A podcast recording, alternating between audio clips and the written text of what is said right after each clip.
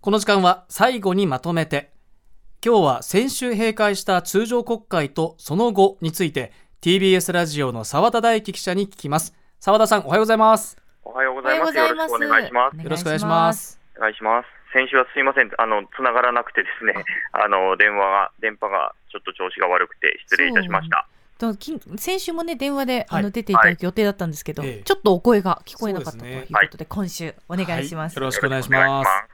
では、えー、今回のですね国会です、率直に振り返ってみていかがでしたでしょうか？はい、まあ、150日間の会期だったんですけれども、まあ、注目法律が後半に従って、まあ、多く成立したということが、まあ、大きなトピックとしてあると思います、はい、あの防衛費増額のための財源確保法とか、あとは強制性交罪を不同意性交罪に改めることなどを含んだあの刑法の改正、それから、まあ、我々にえー、関わるような、まあ、こういった大きな法律が次々と成立しました。でまたあの、問題点が多く指摘された法律も通ってまして、改正の入管法だとか、LGBT 理解増進法なども成立しました。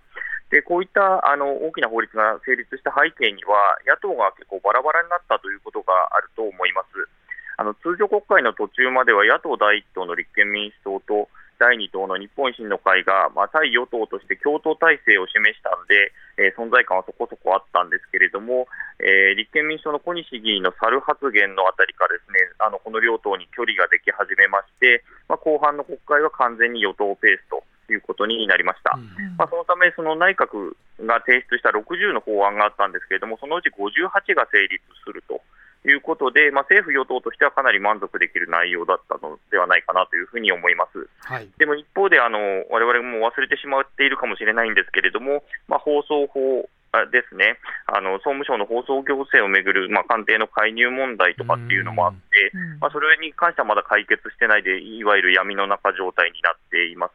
で外交面の成果でいうと、そのまあ、先月、G7 の、あ先月、え5月ですね、ね。はい、あのはい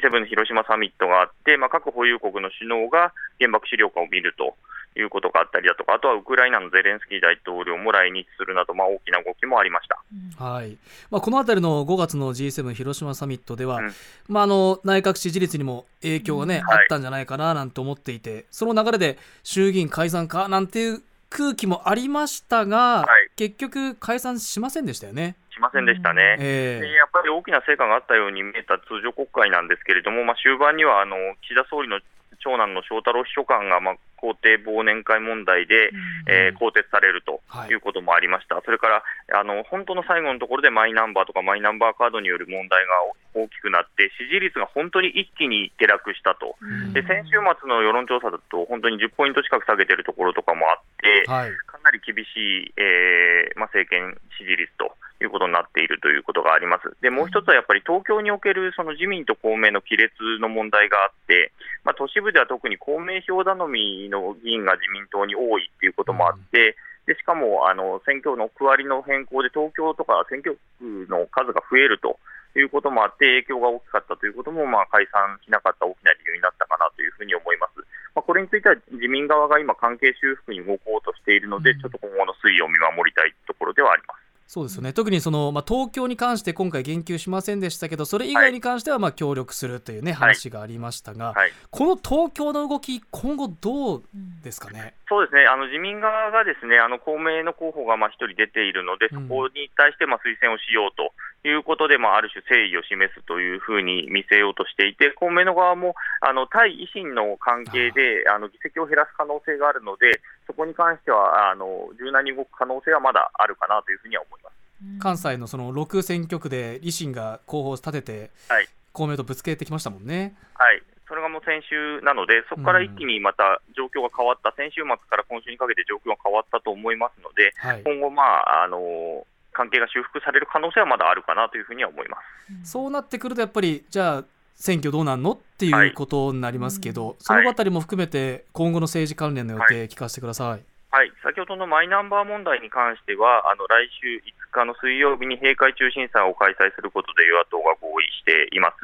でそれから夏から秋にかけて内閣改造が行われると見られていて、まあ、その後が一つ解散のタイミングになる可能性があるかなというふうに思います。で少し先の話になるんですけれども、あの年末にかけてその少子化対策とか防衛費増額のための予算をどこから持ってくるのかという議論があ行われるということになっています。でやっぱり少子化対策あ、いいなっていうふうに思いがちなんですけれども、まあ、予算がどこから来るかが全く決まってない状態なので、はい、それは本当に実行されるのっていうところはちゃんと見ておきたいなというふうに思いますね。はい、そうですねそして話はガラッと変わるんですが、澤田さん、はい、この間、政治道楽の番組のイベントがあったと。はいあのポッドキャスト番組を私やってまして、うん、政治道楽、カタカナで政治道楽という番組なんですけども、そのイベントが開催されました。で多くの方にご来場いただいたんですけれども、あの7月9日まであのアーカイブ配信、映像配信をしていますので、詳しくはカタカナで政治道楽で検索してみてください。はい。澤田さん、ありがとうございました。はい、ました。はい。今日は先週閉会した通常国会とその後について TBS ラジオの澤田大樹記者に聞きました。蓮見紀之まとめて土曜日